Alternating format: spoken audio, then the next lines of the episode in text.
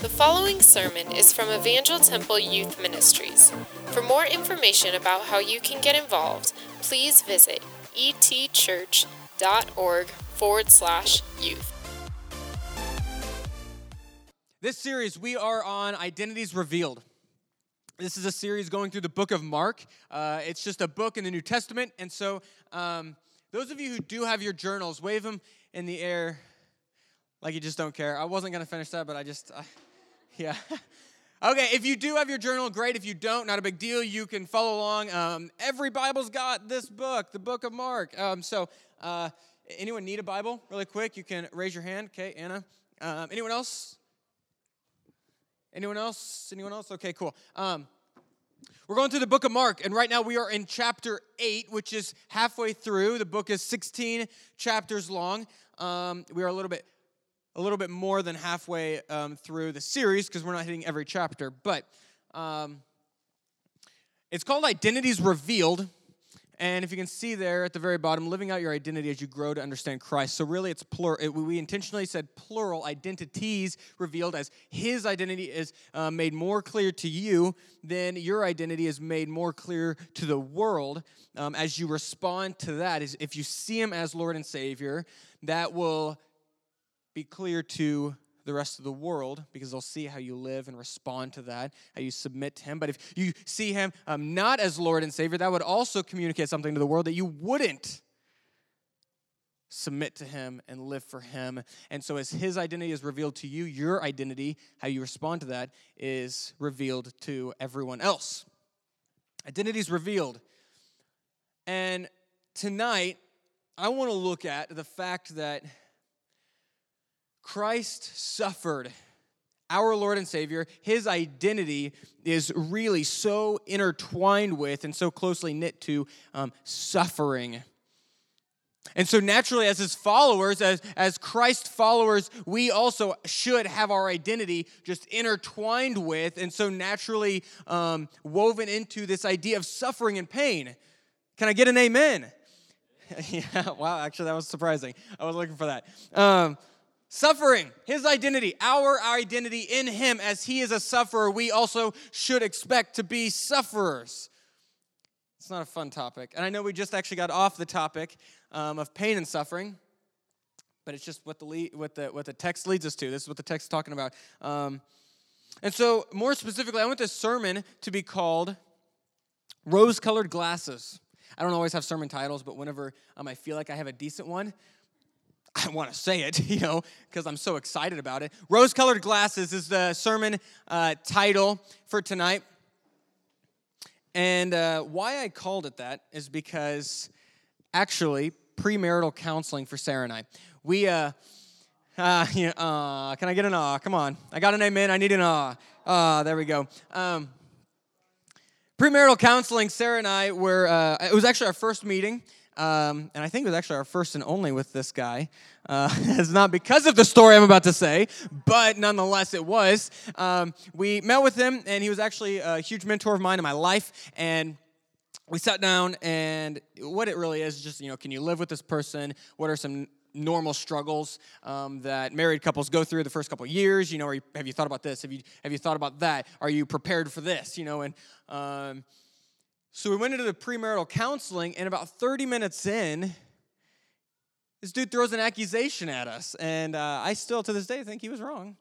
But nonetheless, you know, that's usually when they're right. But he said that Sarah and I had rose colored glasses um, in looking at our relationship and I gave him that look like, "How dare you?" And but no, um, I just sat there like, "Yeah, you're probably right." Um, what it, what it, what he was really trying to say was that we saw our relationship in a distorted lens in which we think it's way uh, better than it actually is, or we have such an optimistic view of what it's going to look like. We think, "Oh, there's going to be no issues. It's going to be perfect and and daisies and roses, rose-colored glasses." You get what I'm saying? Roses. Yeah. Oh, oh, oh, rose-colored glasses.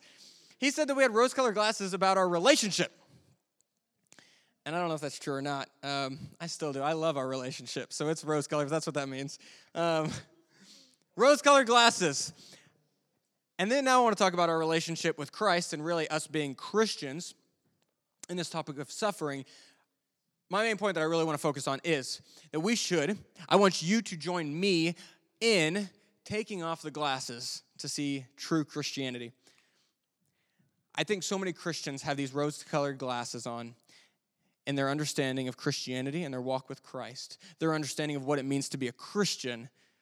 They have these rose colored glasses on and they think it's much prettier, less issues, not as many struggles. But we should take off those glasses if we want to see what true Christianity really looks like and what being true Christians looks like.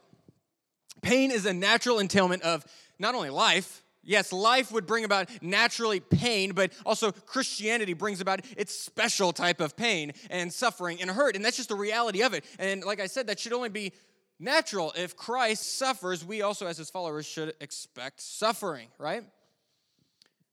Whether that be persecution, and that would just be suffering because of your faith, because of Christianity. Um, what else do I have here? Persecution, sharing each other's grief. With that uh, maybe maybe it just means awkward discomfort and knowing somebody has this horrible experience in their life and you coming alongside them and whether that just be uncomfortable for you. We have a call in our lives as Christians, as a body of Christ, to be uncomfortable and step into that and say, I'm here for you.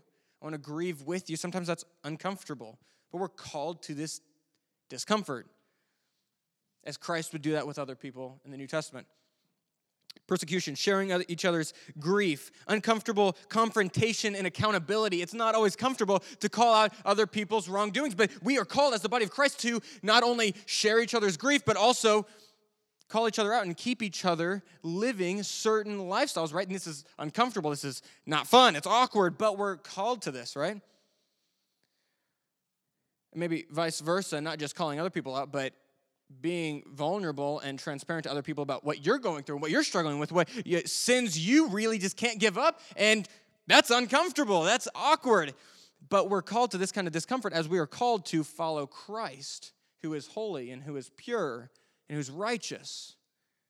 As his followers, we're called to this kind of discomfort.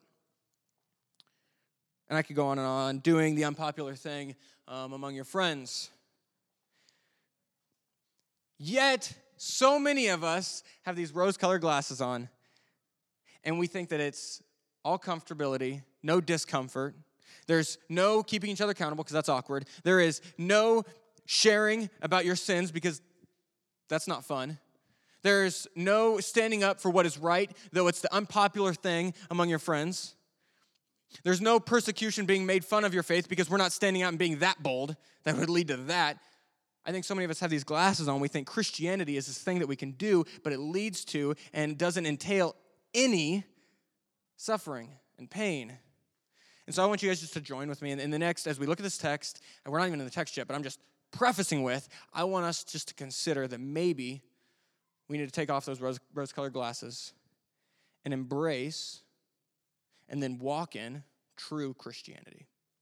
Take off those rose colored glasses and walk in what Christ has called us to live in, and that's true Christianity. Christianity that would entail awkward discomfort and pain and suffering. So that's where I want to go. Let me uh, just show you a few places in the Bible where it says most clearly that Christians will suffer, and I'm going to try to make it quick, but there's a lot of them, so I'll just fly through them. Uh, Acts 14 says, Through many tribulations, through many tribulations, we must enter the kingdom of God. This is the route in which we are getting to the kingdom of God. We're going to the kingdom of God, A to B, but right in the middle of that line is many tribulations. We must go through them. Acts 14 says, Keep going, and that's actually um, quoting Christ. Uh, 2 Timothy 3, Indeed, all all who desire to live a godly life in Christ Jesus, hopefully that's you, will be persecuted.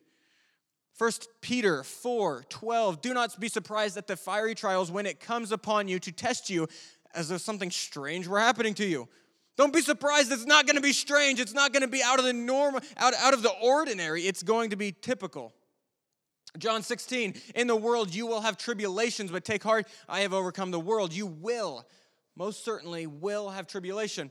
Romans 8, we are children of God, and if children, then heirs, heirs of God and fellow heirs with Christ, provided, this is the the, the disclaimer, this not disclaimer, this is what might lead to us being children of God, heirs of God, heirs with Christ, provided we suffer with him. If we're not willing to side with him, we're not really with him in the first place. Suffering with him entails being children of God. Suffering. Luke 14, that's the last one. Whoever does not bear his own cross and come after me, most of you heard this, cannot be my disciple. So, what's true Christianity? It entails suffering, and it turns entails pain, discomfort. And so, I want us to take off the glasses, the rose colored glasses, and embrace what true Christianity is. That's what I'm calling all of us to do. For myself, for you guys, let's live out, let's walk out of these doors knowing, not only knowing what Christianity, true Christianity is, but also wanting to live it out and embrace it. So let's read the text. Um, if you have your Bibles, you can turn there. It's Mark chapter 8 and I've got mine here. It's going to be starting in verse 22. And so let's start reading. It says, and they, meaning uh, Jesus and his disciples, and it says, and they came to Bethsaida, and some people brought to him, that is Jesus, a blind man, and begged him to touch him. And he took the blind man by the hand and led him out of the village. And when he had spit on his eyes, just can you imagine this? Just, just honestly picture this. This really happened. It's a true historical account of something that Jesus did. When he, Jesus, had spit on this man's eyes and laid his hands on him, he asked him, Do you see anything? And he looked up and he said, I see people, but they look like trees walking.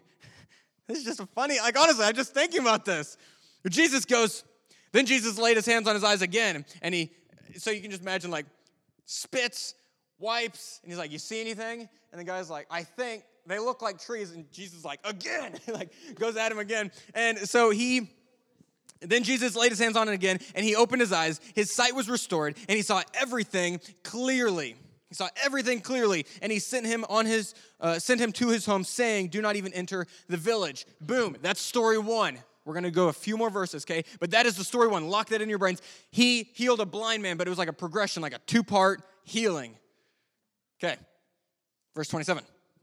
Jesus went on with his disciples to the villages of Caesarea Philippi, and on the way he asked his disciples, Who do people say that I am? They told him, John the Baptist. Others said, Elijah, and others, one of the prophets. And he asked them, But who do you say that I am? Peter answered him, you are the Christ. He strictly charged them not to tell, strictly told them not to tell anyone about him, roughly. Okay, there's that. Tracking with me. Healed a blind man, progression. Now he's walking with the disciples. He says, Who do you guys say that I am? They say, Peter says, You are the Christ. And now there's the last few verses we're going to read. He began to teach them that the Son of Man must suffer many things and be rejected by the elders and the chief priests and the scribes and be killed.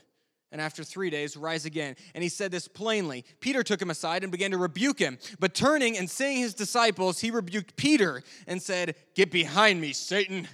Honestly, that's just crazy, just knowing what Peter just did. He said, Get behind me, Satan. For you are not setting your mind on things of God, but on things of man. That's what we're looking at tonight, briefly. Um, and you might be asking, how in the world do these stories relate to one another? How can these three, if you will, three stories first, the blind man healing, and then Peter saying he's the Christ, and then Jesus rebuking Peter because Peter didn't want him to suffer. How can these three relate to one another? I promise you they do. I promise you they do. And whenever we walk out of here, hopefully you will see it I'm gonna do my best to make sure that you see it. So let's just start from the very beginning and let's just break down what this text is saying, okay? So it starts off, and I really want to focus on the, the middle portion of this story of the, the blind man being healed. So there's a two part. This is nice, so I can actually cough and look away, not the face thing. Um, I want to focus on this two part thing. So Jesus healed this man initially with first touching him, and then he said, Well, I can see, but it's blurry. They're like people, but I think there may be trees walking. And so it's kind of a healing, and then Jesus touches him again, and the guy can see clearly. So I first want to start with what is what is the story not doing or saying? What is it not saying? Not. First, it is not saying that Jesus is incapable of healing the man, like he messed up That is not at all what it's saying. If you go back through all the stories in the book of Mark, Jesus is perfectly capable. His, his divinity is not like depleted and he's got to recharge. Okay, he is fully capable of healing this man. So it's not saying that Jesus is incapable of healing the man. The second thing, the second thing is this is not a, a model for us, okay? Hear this. This is not a model for us that we should pray again when somebody is not fully healed. So pick up on what I said here, okay? I'm not saying it's not telling us to keep praying. We should keep praying. You know, pray persistently. It's definitely in the scriptures. Pray persistently. But this is not a model. This is not a, a text that you should go to and say, See, I prayed for this guy. His arm's not healed. I need to pray over him again because Jesus needed to. Not what this text is here for. I actually was in one of my classes eh, at Evangel, preparing to be a pastor, and in one of my classes, there was this guy that did this exact thing. Oh, and it drove me crazy. we were in class, and we usually open up most of our classes with prayer. And this guy, um, he says, well, this one girl sitting next to him first said, you know, my, my leg's been hurting, and you know, I, I just would like pray for it, prayer for it. I think I just pulled something. It's not a big deal, but you know, I just it's just been sore. Like, yeah, sure, we can pray for it. Well, this guy next to her, he says, no, no, no, no. We need to stop and we need to pray, right? Everyone gather and lay hands. And you're like, oh, okay, this is getting Pentecostal. Okay, let's go. And so um, he has everyone crowd around her, laying on hands. And if this isn't your tradition, you're probably like, well, this is weird. And so, uh, yeah, I felt so too, actually. So it was very weird. Um, and I know Pentecostal stuff. This, this felt weird. Uh, but we did. We laid hands. And he's like, I'm leading out. So he led out in prayer. And then he prays, finishes, and says, the question that everyone knows he's going to ask How's it feel? Does it, does it feel okay? She goes, Still sore, but you know, time will tell. He goes, Nope, that doesn't count. That doesn't cut it. That's not enough. Everyone, and so at this point, like everyone's starting to walk away. You know, I'm making my way back to a seat, and he goes, Everybody turn around, get back to her. And so he's like having everyone go around her and lay hands on her again. And I'm like, Are you serious? And so I'm the only one that doesn't. And uh, that sounds bad. Um, I totally had faith that God's gonna heal her, and um, I was all for praying over her, but I was like, God's gonna, if God's gonna heal her, He's gonna heal her.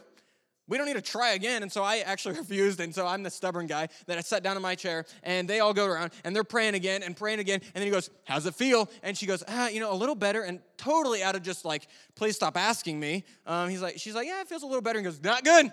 And he prays again. And he goes like four, five times. And finally she's like, Wow, this thing's like brand new. This thing's an amazing leg. And he's like, I knew it. And I was like, oh my goodness. I asked him later, I was like, why, why, why did you feel like you needed to keep praying? He goes, well, Jesus needed to. It's not true. Jesus didn't need to pray again. So this isn't a model for us Pentecostals to pray again because Jesus didn't answer the first time. Jesus will answer your prayer. The prayer isn't any better the second or third or fourth time. Prayer works. Just pray the first time.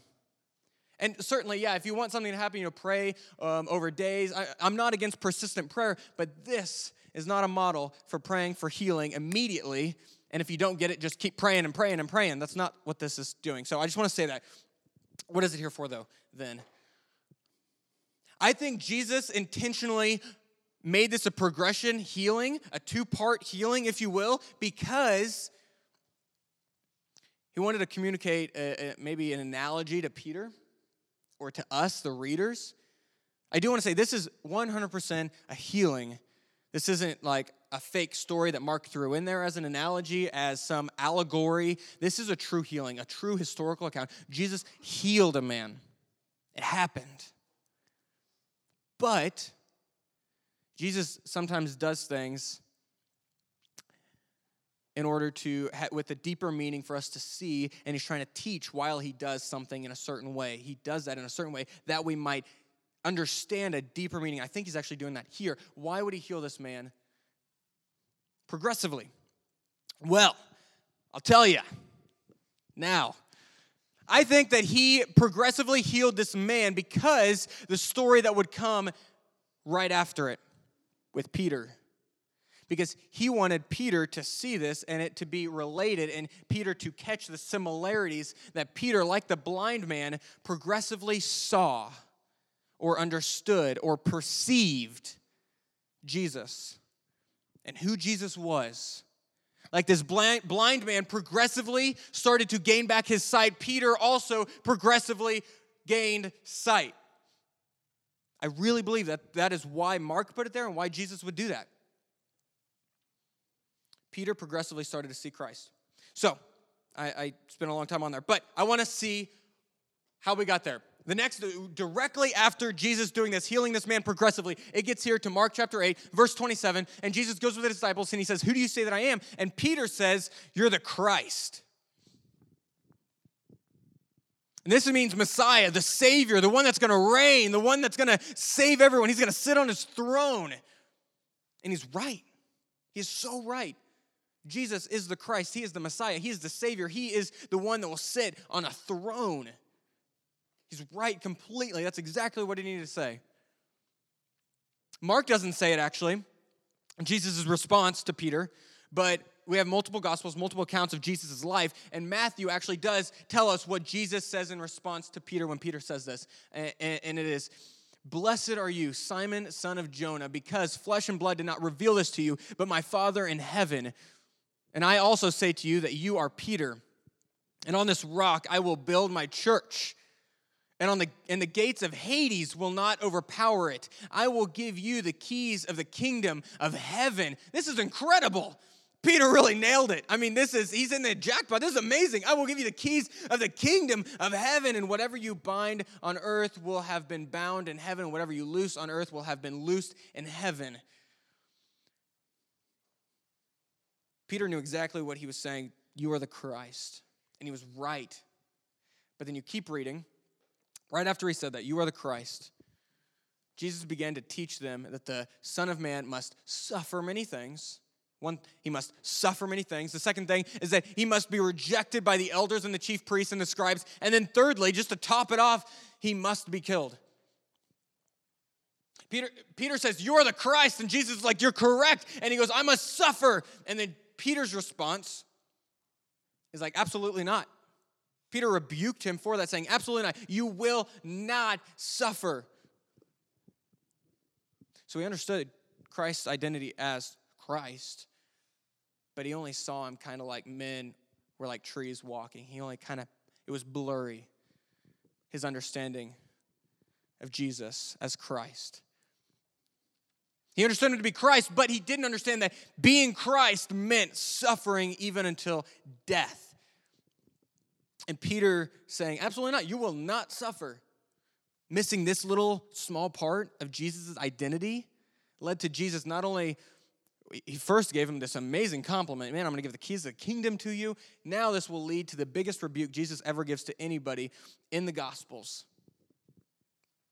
seconds after he says something so amazing to Peter, he says, Get behind me, Satan. He equates Peter to the man that tempted, to the devil himself, that tempted him in the, in the desert and was there whenever Adam and Eve first sinned. This is the most evil person that we can fathom in all of the Bible. And Jesus said, Get behind me, Satan. Because Peter missed out on the small detail of suffering in Christ's life. Suffering makes Christ Christ. Jesus, as the Messiah, is only Christ through his suffering for us. That is, he, he was born to die, to suffer for us, to be our Savior through dying and through his suffering. But Peter saw him to be Christ, just he only, he only understood it in a blurry way. And Jesus rebuked him for it because Peter kind of had, like, like we do, rose colored glasses on. And he saw this idea of Christ to be something just so great, sitting on a throne, totally right. But that's all he saw. He didn't see the suffering that also would be in Christ's life. And I think so much of the time we are like Peter. We have the rose colored glasses on and we forget about the suffering of Christianity as his followers. We, we, we are like the blind guy that totally sees, I want to be a Christian, but then we, it's kind of not all there because we're missing out on this huge part. I don't want to suffer. I don't want to be uncomfortable. It's like the blind man who saw trees walking or wearing rose colored glasses. We want to be Christians, but we're missing out on this huge part of Christianity. We're just like Peter in a lot of ways. But specifically, this we have rose colored glasses on and we try to separate Christianity from suffering. Just like he tried to separate Christ from suffering. We try to do that. I think we try to live this Christian life with no suffering at all, with no discomfort, with no tension. Just this happy, rose colored Christianity. And I think we're missing the whole point in Christianity if we are trying to take out suffering. That sounds weird, but I think we are. So, how do we try to run from discomfort in our Christian walks? How do we try to separate discomfort from Christianity? How do we try to have Christianity and not discomfort? How do we try to have Christianity without the pain? How do we try to have Christianity without the awkward situations? How do we do that? I think we do. What are some ways? I think, like I said before, the uncomfortable conversations. I think we try to be Christians without having uncomfortable conversations. I think we try to do that all the time, whether it be calling somebody else out in their sin or telling somebody, hey, and I didn't tell you what I'm struggling with. These are uncomfortable situations, conversations, but they are so necessary if you want to be a part of and you say that you are in the body of Christ. Christianity cannot be separated from uncomfortable conversations. It's like Peter saying Christ is Christ without suffering.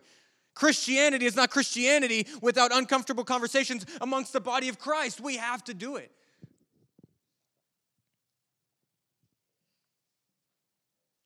What about being there with others in grief while they're struggling, while they're suffering, while they're hurting? We try to be Christians but we won't walk up or across the room and grieve with them, talk with them. Hey, I heard such and such happen. And just being there with them, that's uncomfortable. But can we be the body of Christ without doing that? You know what? How about this? How about I just actually take away the, the, the grieving part about it? What if we made the uncomfortable step of just talking to another person in the body of Christ. Being welcoming, being loving and supportive. It just, hi, nice to meet you. I haven't ever met you. My name is. And just that's uncomfortable. But can we be the body of Christ? Can we be re- Christ representatives? Can we be his ambassadors on the, this planet without being hospitable and loving, even if it means being uncomfortable? Can we be Christians without the uncomfortable challenges that come with it? I don't think we can. But I think we try all the time to have Christianity in a rose colored glass way. I don't, I don't actually talk about this one a whole lot in, in this group. Uh, in this setting at least uh, but missions I, I don't really i don't think i've ever actually preached a sermon on um, missions maybe considering the call to be a missionary but um, how many have even considered the, the possibility of being a missionary overseas I, I think if you have that would be so amazing I know Sarah and I, uh, we, we are definitely wanting to go into the missions field sometime in our lives. And I remember whenever I told, I remember whenever I told my family that, um, not just my parents, my, my siblings, um, but like kind of my, my larger family, I remember I told them that I wanted to go into missions. Uh, it was right after I went on a trip to Mexico, right on the border. There was a lot of drug cartel stuff going on. And um, I went there and I fell in love with ministry there. And I came back and I remember saying, I want to go into mi- missions. Um, I don't know how, I don't know when, I don't know where, but I'm thinking maybe Mexico near the drug cartels or Middle East. Um, I want to do that. And I remember so many Christians, Christians, hear this, Christians were telling me, don't do that, that's unsafe. That place is off limits. Go somewhere that's safer. Maybe you've heard your parents say that. Maybe you've heard other Christians, good meaning, well meaning Christians saying, and this blows my mind follow the gospel, but with an asterisk, follow the Great Commission, but with an asterisk only when it's comfortable and safe. And that blows my mind. I can't even comprehend how are we saying I want to follow the Great Commission. I want to go tell people around the world, but Warzone eh, never mind. It's like it's like we're checking off like little features of what we're good with and what we're not good with, and then we're gonna just click search, and it'll say, it'll give you the perfect place of where you're gonna go minister to. That's not what we get. We get to go and minister to people, whether it's it doesn't matter where it is, what situation, what people group, we are called to go. And if that means pain and suffering, awkward conversations, even death, we go. And we say, you know what, okay. But I think so many Christians now, good meaning, well meaning ones, have rose colored glasses on with their understanding of Christianity, and that would lead them to say, be a missionary, but just go somewhere safe like Italy. Make it a vacation. It's like, no, I'm thinking Afghanistan. Like, no, not there. That's not safe right now. Rose colored glasses, Christianity. I think so many have fallen into it. And I pray that you wouldn't. And I, and I don't want to sidestep any parents or mentors that you might have, but I'm just saying they might need to read the Bible more. that sounds bad. But honestly, it's Christianity. And we need to do, we need to take off the glasses and embrace true Christianity. We do, we need to. That's another way. The reality is, I can just keep going on just time and time and time and time again of just different places and where we need to take the glasses off and embrace true Christianity. I can just keep going, uh, but I don't, I don't have time. I need to finish up. The reality is that we should run towards those discomforts. If that means just telling the gospel to other people, if that means representing Christ, we need to run towards those discomforts, not walk away from them. As small as walking across the room and being hospitable and loving and just saying, Hi, my name is, all the way to going to somewhere super unsafe that might threaten your life. Wherever on that spectrum, take the glasses off, and we need to be Christians, which includes pain and suffering and awkward situations and discomfort. So, whether it be conversations that are uncomfortable, suffering with someone else in grief, doing whatever it takes to move the gospel forward, I pray that we would not ignore this call to be uncomfortable.